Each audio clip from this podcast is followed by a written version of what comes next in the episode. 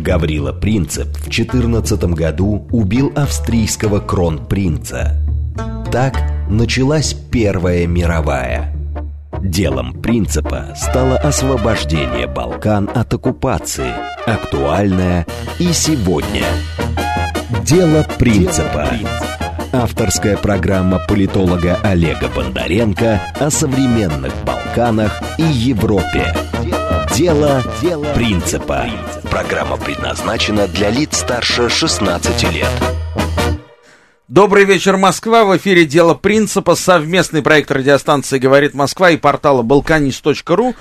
Balkanist.ru. Все, что нужно знать вам о Балканах. Это я, Олег Бондаренко, главный редактор проекта «Балканист». Приветствую вас, как всегда, по четвергам. В это время мы говорим о нашей Европе, пока еще нашей Европе, да, и о том, что значит дело принципа. Где эти красные линии? Все чаще задаются вопросом наши слушатели.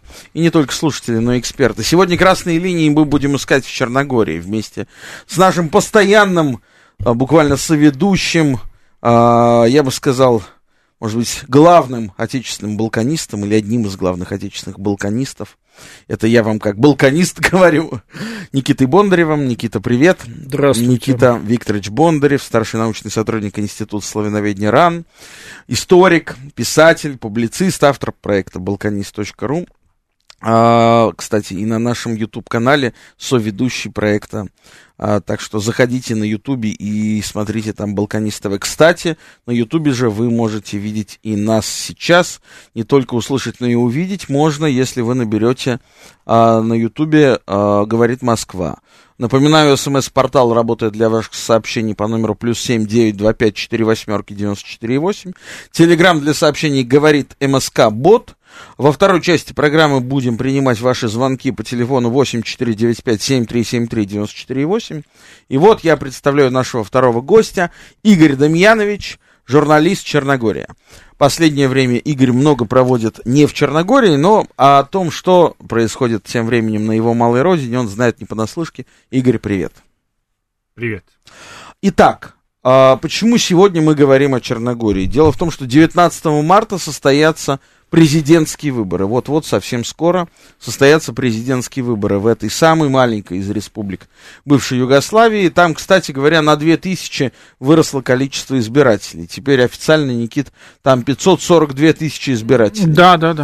Вот, было 540 на прошлых выборах. Но я, кстати, даже удивлен, что так на всего на 2000 выросло, с учетом того, сколько там переехало наших соотечественников, около 120 тысяч человек. Могло вырасти значительно больше, но выросло только на 2000. В Черногорию не приехал 120 тысяч. Ну как же? 120 тысяч, может быть, в Сербию. Нет, в Черногорию, в Сербию приехало уже 200 тысяч. Ну, мне кажется, это слишком большая... Ну вот те люди, которые говорят... Они говорят, то есть больше 100 тысяч это точно, это совершенно точно, вопрос только насколько. Вот, но это мы сейчас немножко о другом. Значит, 19 марта президентские выборы. По всей видимости, первый тур президентских выборов, мы еще будем говорить про эту кампанию. Президентские выборы были назначены неожиданно быстро, да и вообще как-то для меня, как практикующего политического консультанта, очень даже было обидно узнать, что на всю избирательную кампанию отпускается чуть ли не 2 недели или там 20 дней. То есть даже не так, как у нас, когда выборы расписываются за 3 месяца, как минимум 3 месяца, да, и все прекрасно понимают, когда ожидать волеизъявления, как проводить избирательную кампанию и так далее. Да, в Сербии этот срок составляет 2 месяца, а в Черногории получается меньше месяца. И когда было принято решение буквально в феврале о том, что будут выборы в марте,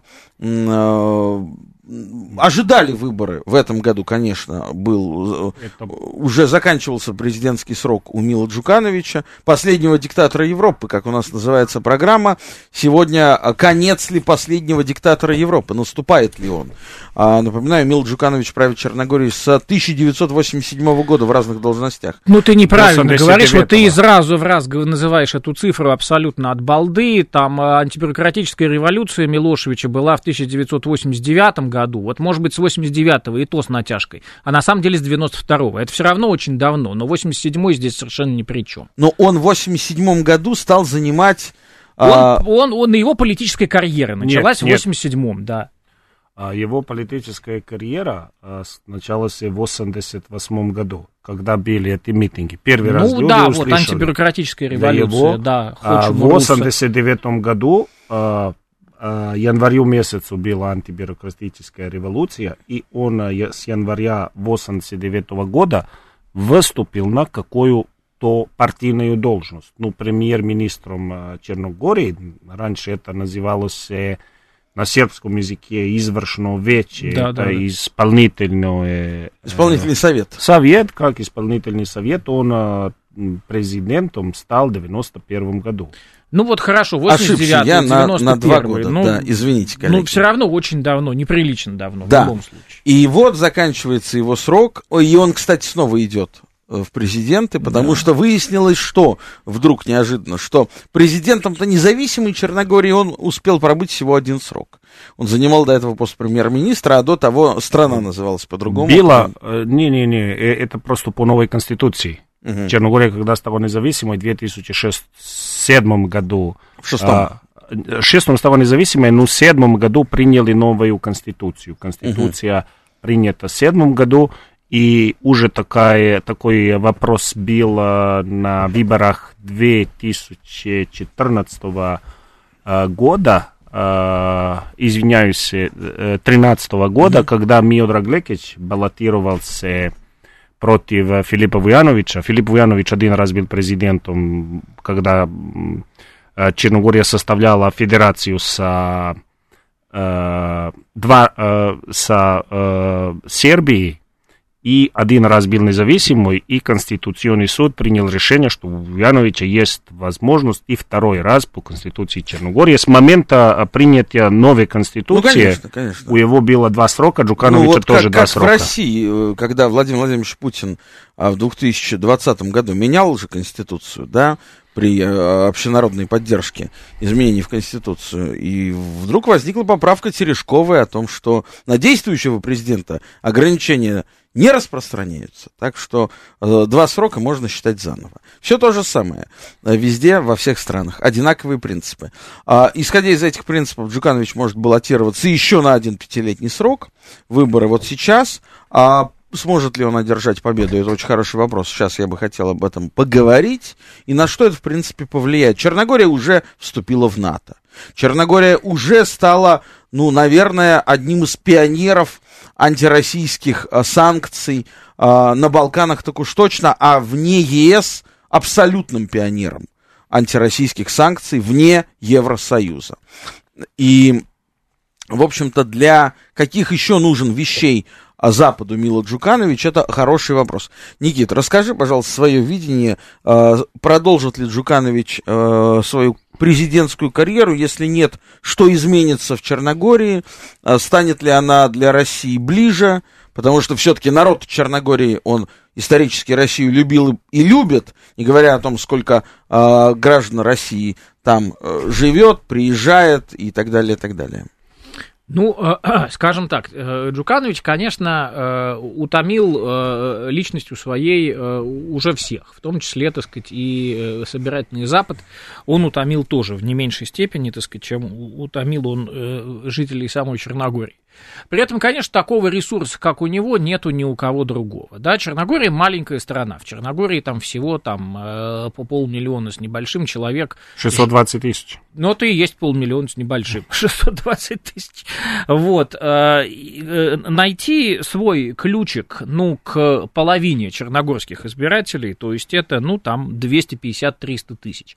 Это совершенно не какая-то невозможная задача. Зато долгое-долгое время, что Джуканович находится у власти, можно было, к 300 000 человек подобрать их индивидуальный ключик и на короткой привязи их держать. Госслужащие, родственники госслужащих, вообще бюджетники, все они у Джукановича на короткой привязи.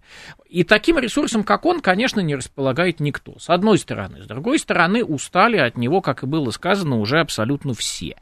Поэтому и Запад тоже с большим удовольствием поменял бы Джукановича на кого-нибудь другого, но, безусловно, на человека прозападного, на человека управляемого, на человека контролируемого, на человека, который бы рассуждал и действовал в духе вот такого как бы прозападного либерального дискурса. Ключевой вопрос, кто может быть этим человеком, да, за которого, так сказать, коллективный Запад, что называется, впряжется.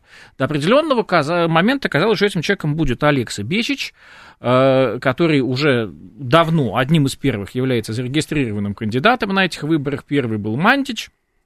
Потом, вот, по-моему, он собрал необходимые подписи. Но сейчас появились и другие кандидаты, так сказать, с некоторым опозданием. Вот, например, Яков Милатович от движения «Европа сейчас», который не являлся даже лидером этого движения. Там был на переднем плане совершенно другой человек, Милойко Спаич. Вот, о котором интересно может рассказать наш гость, потому что у них давняя история, в кавычках, любви. Игорь, что за история любви? В кавычках любви нет, мы знакомы. Я могу сказать, что я первый журналист, который Милойку Спаичу дал возможность представить обществу. Это было 22 августа, только 8 дней до окончания выборов. Милойко Спаич говорил про экономических темах, про в своей жизни и так дальше. Значит, первый раз люди его услышали. После этого мы тоже сотрудничали у тиму команды советников Здравко Кривокапича. Это Милойко... бывший премьер-министр Черногории. Да, бывший премьер-министр Черногории, первый премьер-министр после, значит, премьер-министр Черногории после выбора 30 августа 2022 года. Когда впервые партия Мило Джукановича проиграла парламентские выборы, и как реально будто проиграли. Все подумали, что вот на этом-то уже и закончилась эра Джукановича, а нет, не закончилась. Вот, значит, Милойко Спаич с первого, значит, с момента, когда Кривокапич поднял кандидатуру, он у команды советников был немножко дольше, чем я. И он занимался другими темами, занимался экономическими вопросами.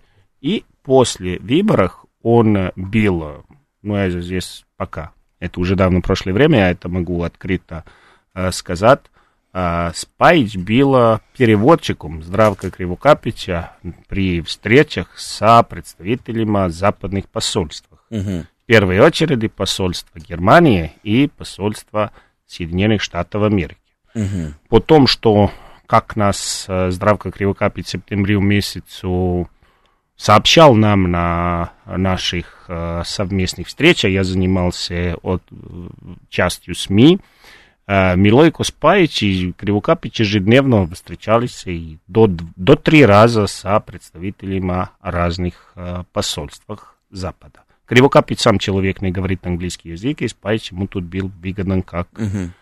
Итак, а кто такой вот нынешний, новый, кстати, сколько ему лет, Яков Милатовичу, который, вчера я читал главную газету «Балкан», газету «Политика», которая выходит в Белграде, и там было большое, огромное первополосное интервью, где с очень высокой самоуверенностью Яков Милатович говорил о том, что я одержу победу над Джукановичем во втором туре. И об этом пишет главная балканская газета. Что-то это значит? Все кандидаты на всех выборах со высокой уверенностью говорят, я победим. Значит, и этих, у которых нет шансов. Зачем ты вообще идешь на выборы?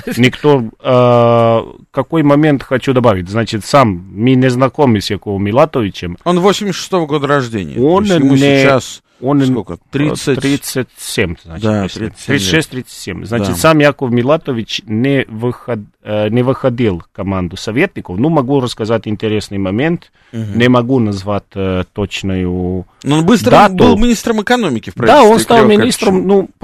Хочу тебя объяснить, как он вышел вообще в политику. Это было порядка 15 сентября. Плюс-минус 2-3 дня.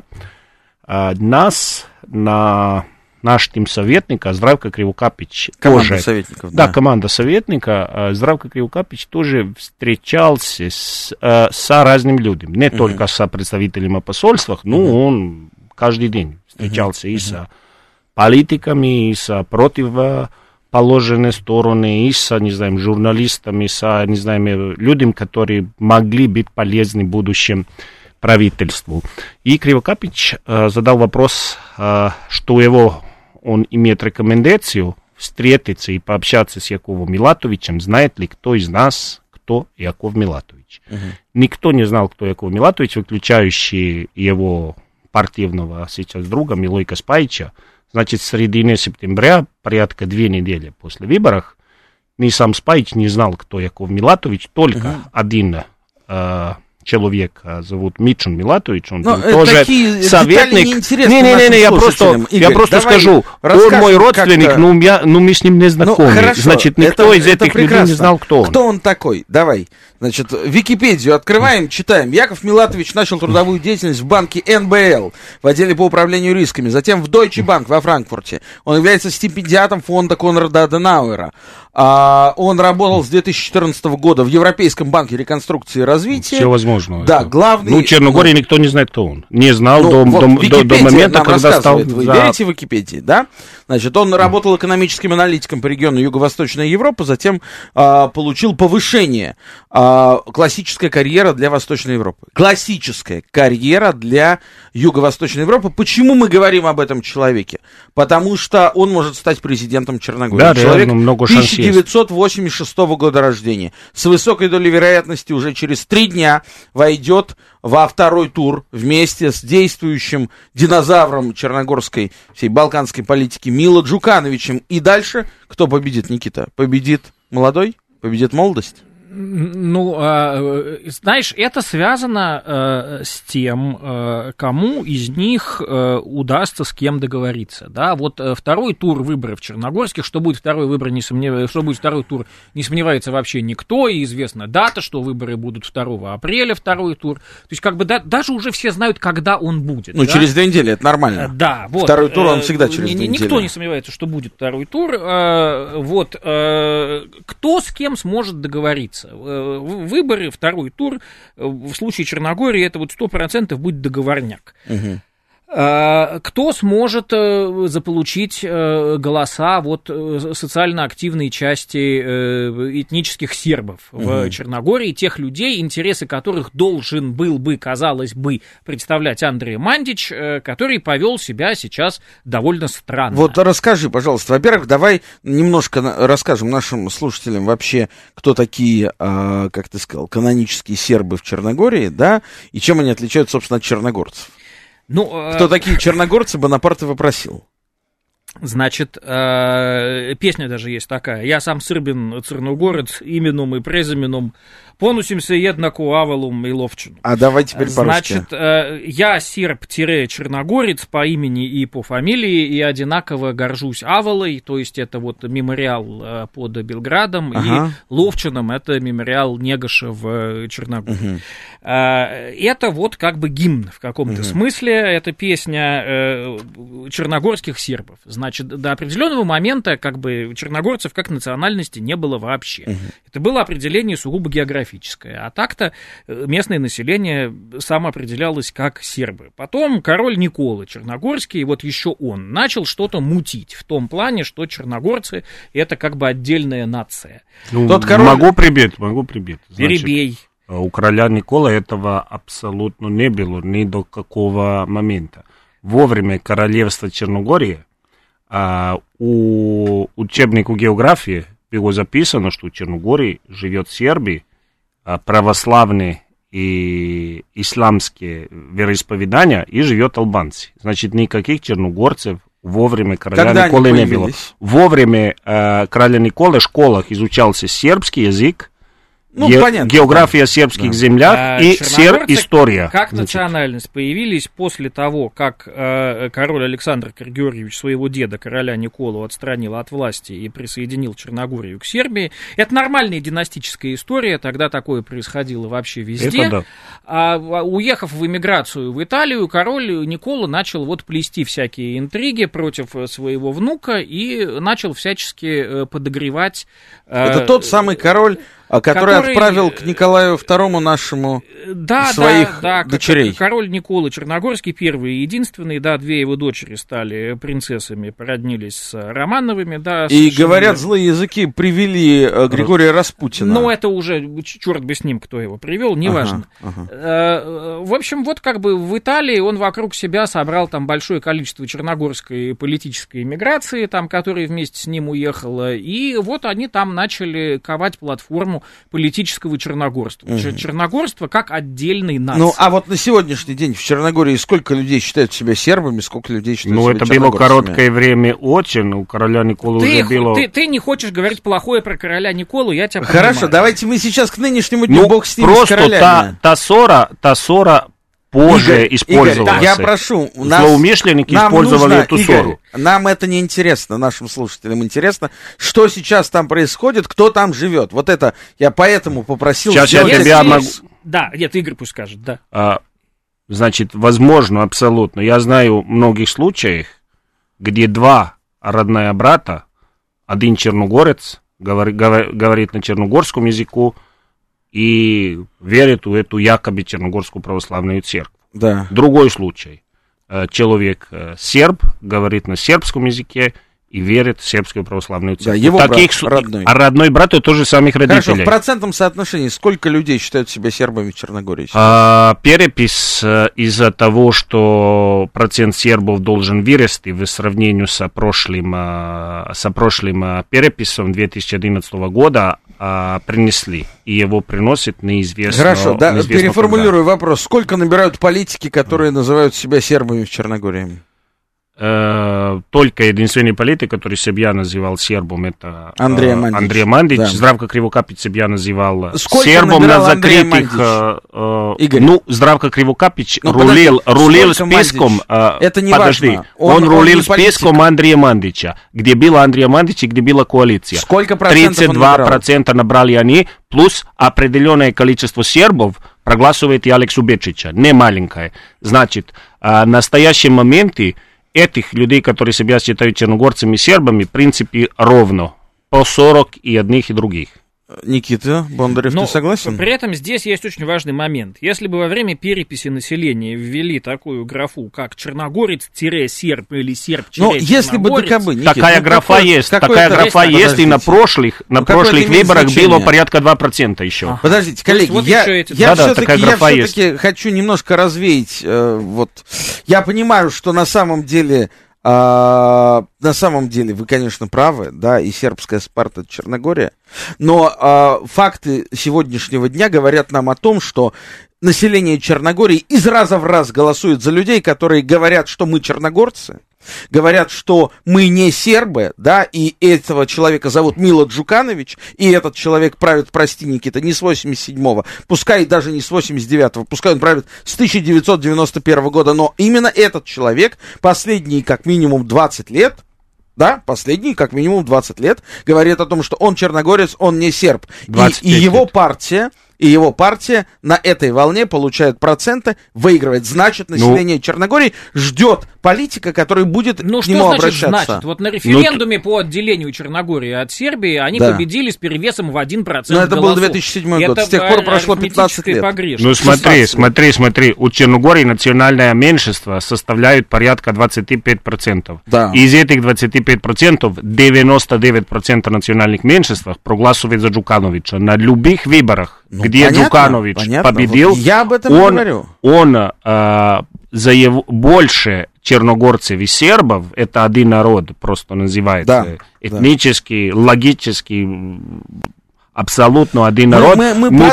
Игорь, мы продолжим после выпуска новостей обсуждать отличия черногорцев от сербов, а также что изменится в Черногории для русских, если там проиграет последний диктатор Европы. Оставайтесь с нами.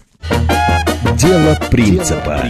авторская программа политолога Олега Бондаренко о современных Балканах и Европе.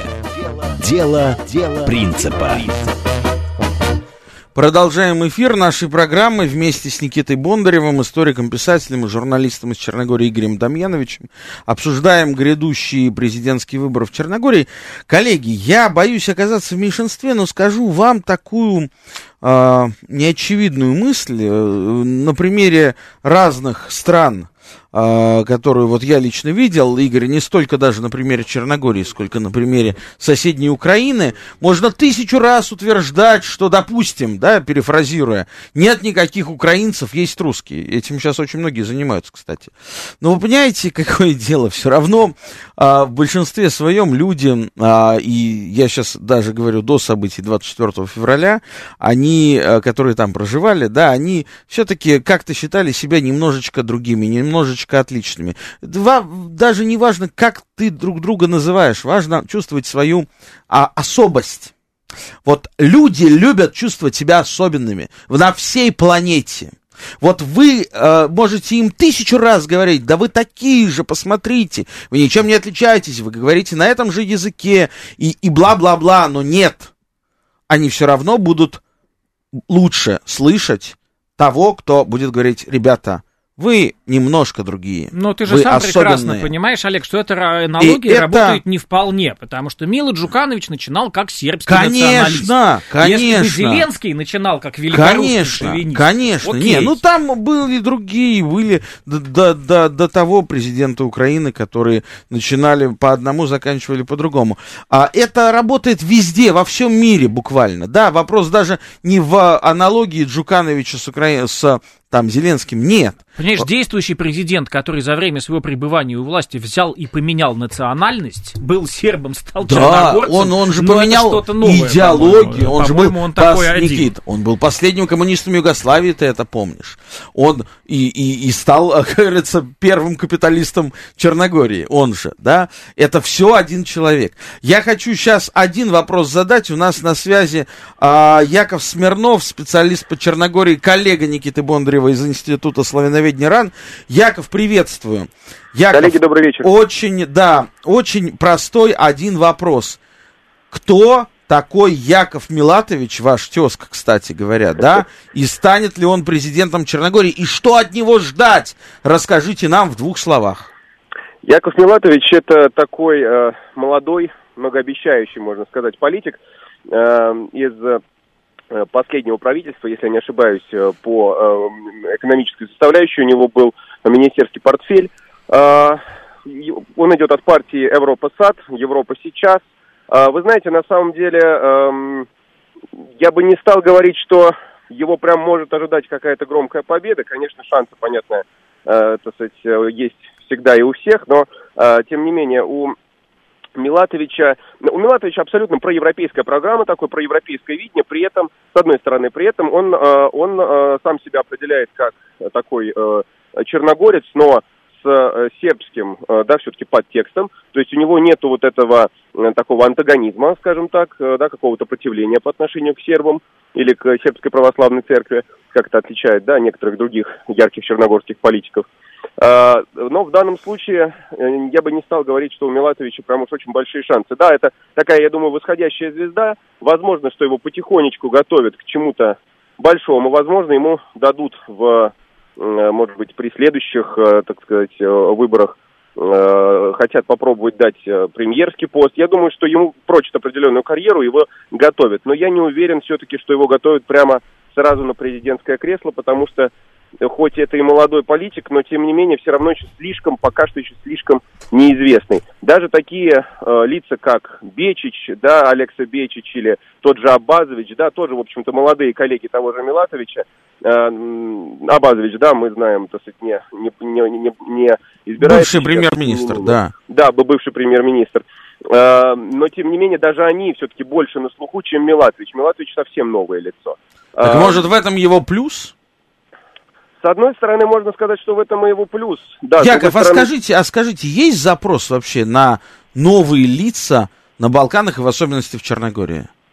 Я думаю, такой запрос есть. Я думаю, такой запрос определенно есть, потому что, скажем так, если мы посмотрим на послужной список половины текущих кандидатов в президенты, да, и Джукановича, и Мандича, это все в значительной степени лица из 90-х, да, и, конечно, людям хочется, да, тем более, что достаточно большой процент молодых людей в Черногории, молодым людям хочется видеть новое, молодое поколение, да, во главе страны, а не, так сказать, уже, можно сказать, по черногорским политическим меркам старика Джукановича, да, или старика Мандича, которые уже, можно сказать, давным-давно все поделили и уже давным-давно, так сказать, ведут свою политическую карьеру. Спасибо большое. Яков Смирнов был с нами на связи. Продолжим дискуссию с коллегами. Никита Бондарев, Игорь Дамианович, как вы можете это прокомментировать? И на ваш взгляд, что все-таки, значит, больше шансов, что Джуканович сохранится на посту президента и ничего не поменяется? Нет.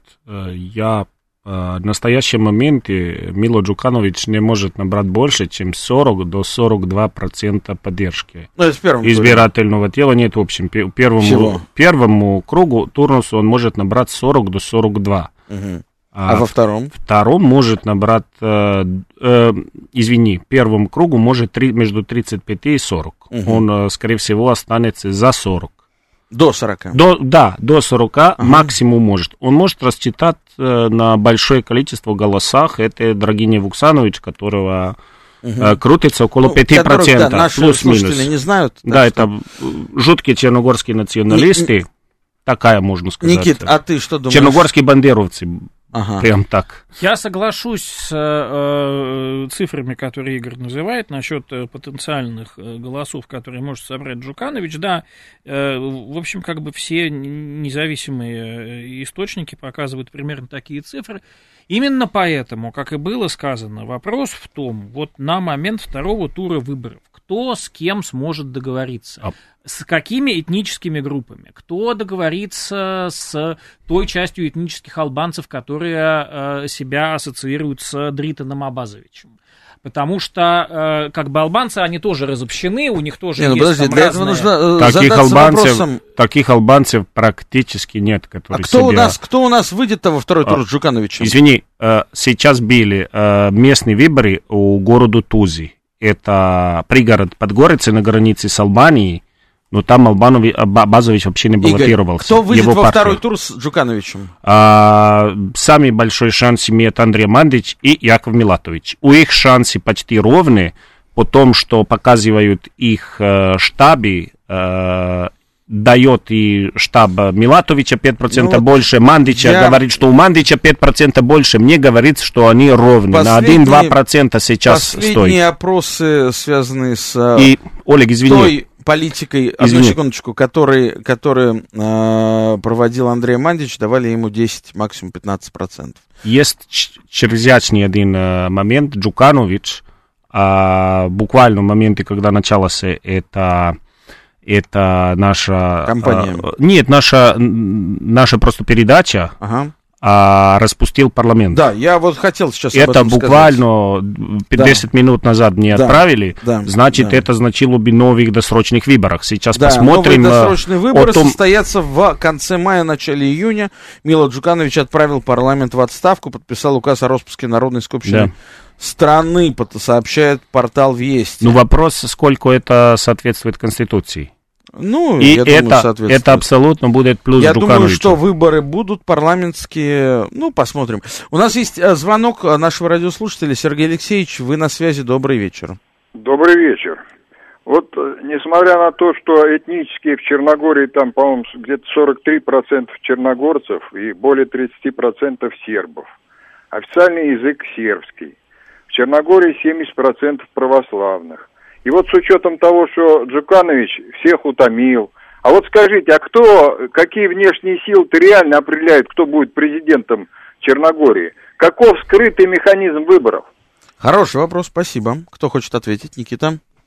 Что значит, кто определяет? Вот иностранные посольства, американское и немецкое, прежде всего, это все и определяют. Мы говорили, вот сейчас, я не знаю, это вошло в эфир или не вошло, вошло, да. О, так сказать, биографии господина Милатовича, да, значит, стипендиат всяких этих западных фондов, там Конрад Аденауэр, Штифтинг и что-то там еще, вот все эти молодые, относительно молодые люди, о которых мы говорим, они все вот стипендиаты каких-то западных фондов, такая американских, красивая, хорошая история, немецких, классическая. Это, их вот еще с ранней юности выцепили, обучили, начали обучать еще непосредственно на месте в Черногории, потом отвезли куда-то в Германию, в Америку, там продолжили. Милатович учился в Англии, закончил Оксфорд, это важно напомнить. А про стипендии Германии это менее важная часть его карьеры.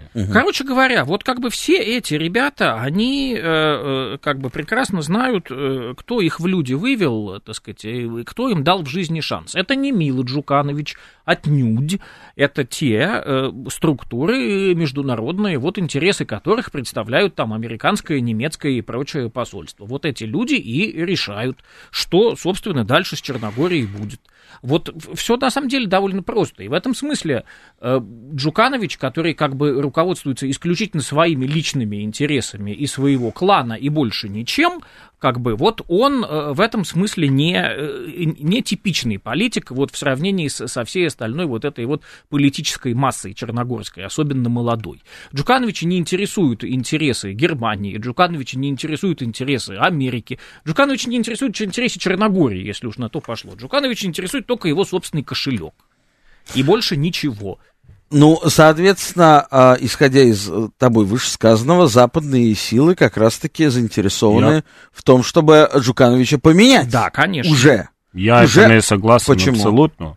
Почему? Потому если бы западные силы были заинтересованы Джукановича поменять, было бы достаточно открыть одно из десятки уголовных дел, которые обсуждались перед западными... Это будет открыто, когда он перестанет быть президентом, конечно. Поверь мне. Ну, поверь, если бы западные силы хотели его ухода... возбудить уголовное дело. Никому этот прецедент не так нужен, не конечно, Олег прав. Так делалось во время Слободана Милошевича? Санкциями угрожали бы Черногории, сказали бы... На Слободана Милошевича я не помню, чтобы заводили уголовное дело, когда он был президентом. В 99 году возобновлено у Гаагском трибунале.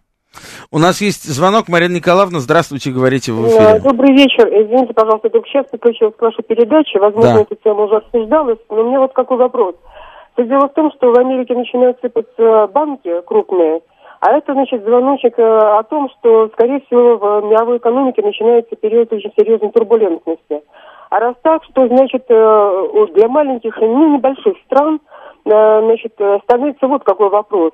Какой из политических лидеров будет в состоянии удержать на плаву, значит, экономики, их ну, в общем, небольшие экономики, по большому счету, вот в этой непростой ситуации, потому что тут пока вы обсуждаете, значит, разные кандидатуры, которые так или иначе всплывали на политической арене в относительно спокойной экономической ситуации в мире. А вот сейчас вот так вот.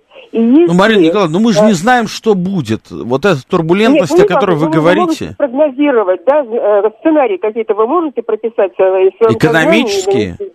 Как повлияет экономический кризис США на Балканы? В основном живет за счет притока туристов. Ясное дело, что если в Европе жизненный уровень падает и решительно падает основная масса населения, то туризм тоже может накрыться медным тазом. У Черногории есть какие-то шансы в этой ситуации что-то противопоставить вот таким вот вызовам? Спасибо. Да? Игорь?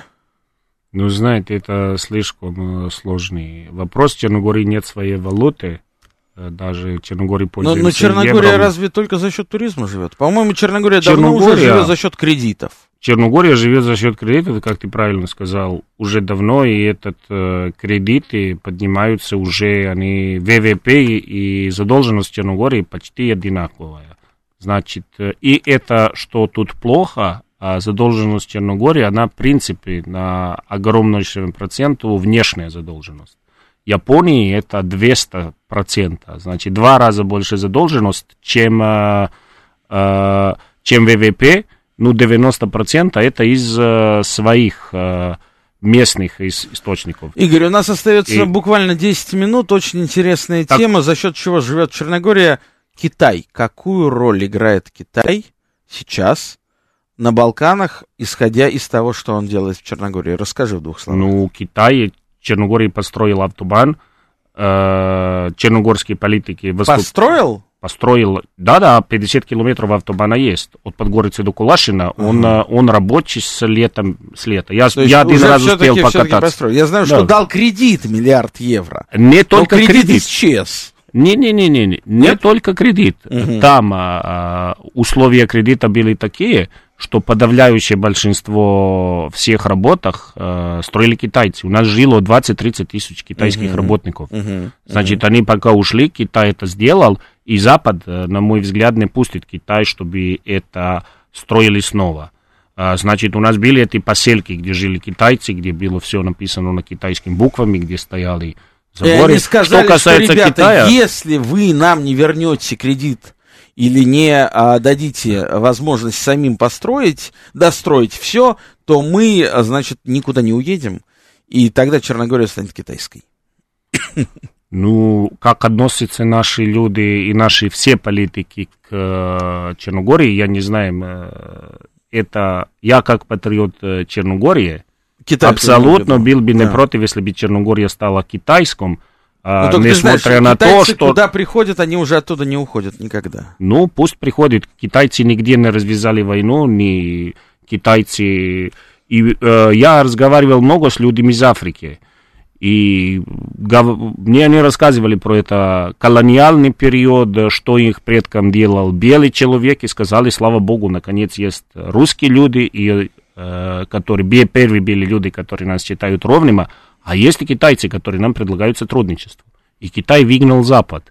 Китай не выгнал Запад огнем и бомбами. Он выгнал, потому что устроил лучших возможностей за сотрудничество. Я хочу сказать, что политик, которого я уважаю больше из всех сербских и черногорских политиков, его семья происхождением из Черногории, Слободан Милошевич, он к концу 90-х годах строил очень близкое отношение Сербии и Китая. В 1997 году Милошевич был Китай и получил тогда финансовую поддержку, самую выгодную. Коллеги, у нас мало времени, я бы хотел устроить блиц, Никита. Черногория правит президент или премьер-министр больше? Или все зависит от фамилии? Черногория правит Джуканович, конечно, все зависит Черногория от фамилии. Правит Джуканович. А с кем бы Китаю было комфортнее работать в Черногории? С Джукановичем или вот с этим молодым Яковом Милатовичем? Ну, с кем угодно, кроме Джукановича. С кем угодно. Деле, почему? Да. Ну, потому что Джуканович слишком уязвим вот именно за счет своих всяких финансовых махинаций, спекуляций и всего прочего, да, против него действительно то, о чем говорит Игорь всегда, можно было бы возбудить уголовное дело, да, это прецедент, но все равно, так сказать, теоретически возможность такая имеется, да, с каким-то новым человеком, который не запятнан никакими коррупционными скандалами, гораздо приятнее иметь дело, конечно. Я частично не согласен. Потому что Джукановича, да, он полностью под контролем Запада, но другие люди Западу не сопротивляются. Важно к этому китайскому, насколько глупо выступил Дритан Абазович. Тогда был вице-премьер у правительства Здравка Кривокапича, пришел в Брюссель и спросил, пожалуйста, дайте нам деньги по тем же самым условиям, чтобы мы сразу оплатили китайский кредит. Рефинансировали кредит. Да, рефинансировали кредит. Из Евросоюза сказали, мы вам по таким условиям не дам. Но в итоге и уже дали. Китай не дал.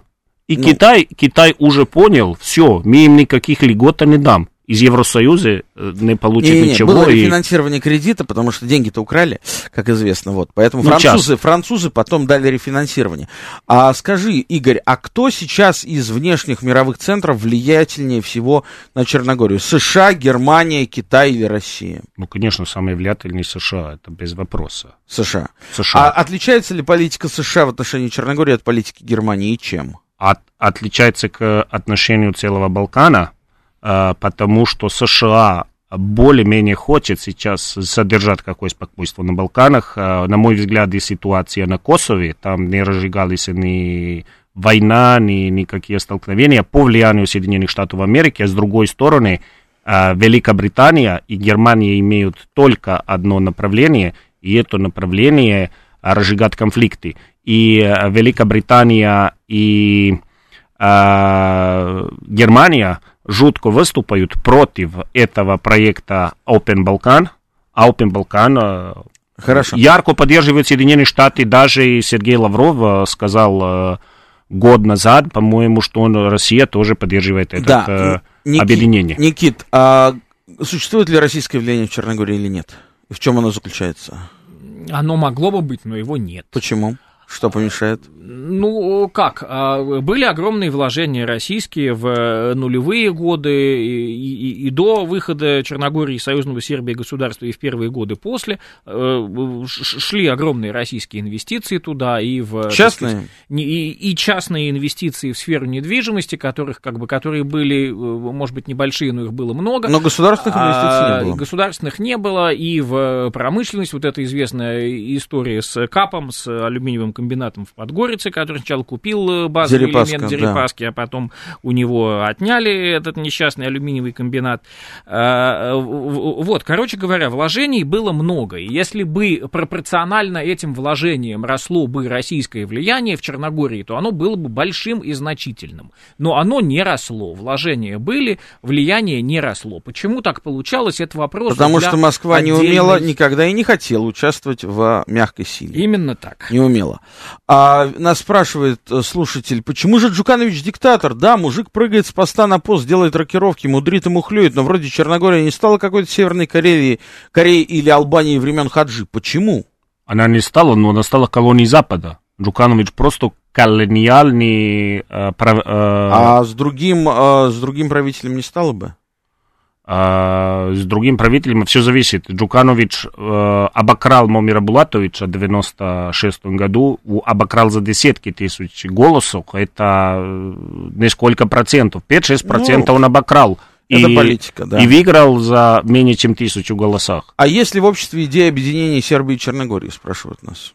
Эта идея, она существует, она живет у сердца многих людей. Ну, она пока далеко от того, чтобы ее либо кто серьезно рассматривал. Она в моем сердце тоже живет. Да, надо просто сказать, что до 2006 года было единое государство, но так и называлось Союзное государство Сербии и Черногории, до того называлось Югославией. И, конечно, это вот самый последний...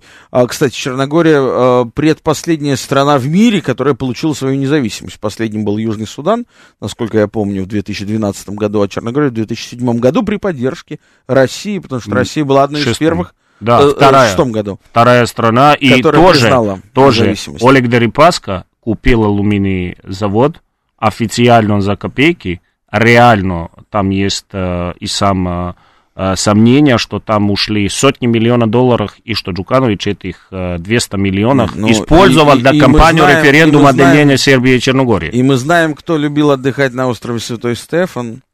В общем, это очень известный российский министр. Я про министра не знаю, но помню, что министр, глава МЧС Сергей Шойгу неоднократно приезжал и имел очень близкое дружественное отношение с Джукановичем и с Миланом Роджином. А может, там живут не сербы, не черногорцы, а югославы, спрашивают нас? Ну, это к Игорю, наверное, вопрос. До какой степени там про-югославские симпатии? Большинство людей имеет позитивное ощущение к этой Югославии, общей Югославии сейчас. И если бы была возможность возобновления Югославии, если бы был бы такой референдум, мало кто против этого бы возражал. На эту тему мне вспоминается замечательная реальная история, когда начала разваливаться Югославия, по последней переписи, кажется, 89-го, поправьте меня, коллеги, если я ошибаюсь, года, выяснилось, что в Югославии живет 2 миллиона югославов. 2 миллиона людей, которые обозначили себя югославами. Это может быть до 92-го. 92-го уже были войны, может быть, 82-го. 89-й год. 2 миллиона людей обозначили себя югославами, в то время как черногорцами обозначило себя всего 600 тысяч, и черногорцам было очень обидно, что югославов в стране, которой больше нет, Югославии, оказалось больше, чем, собственно, черногорцев. Вот такая вот грустная история. У нас закончилось время. У нас в гостях был Игорь Дамианович, журналист из Черногории, и Никита Бондарев, историк и писатель. С вами был Олег Бондаренко. Слушайте нас по четвергам в 8 вечера. Читайте портал balkanist.ru, подписывайтесь, вот что будет в Черногории, где буквально через несколько дней первый тур президентских выборов, потом второй тур, потом парламентские выборы. Читайте телеграм-канал «Балканист 2019», смотрите на ютубе «Балканист ТВ». Будьте счастливы, Балканы — это интересно.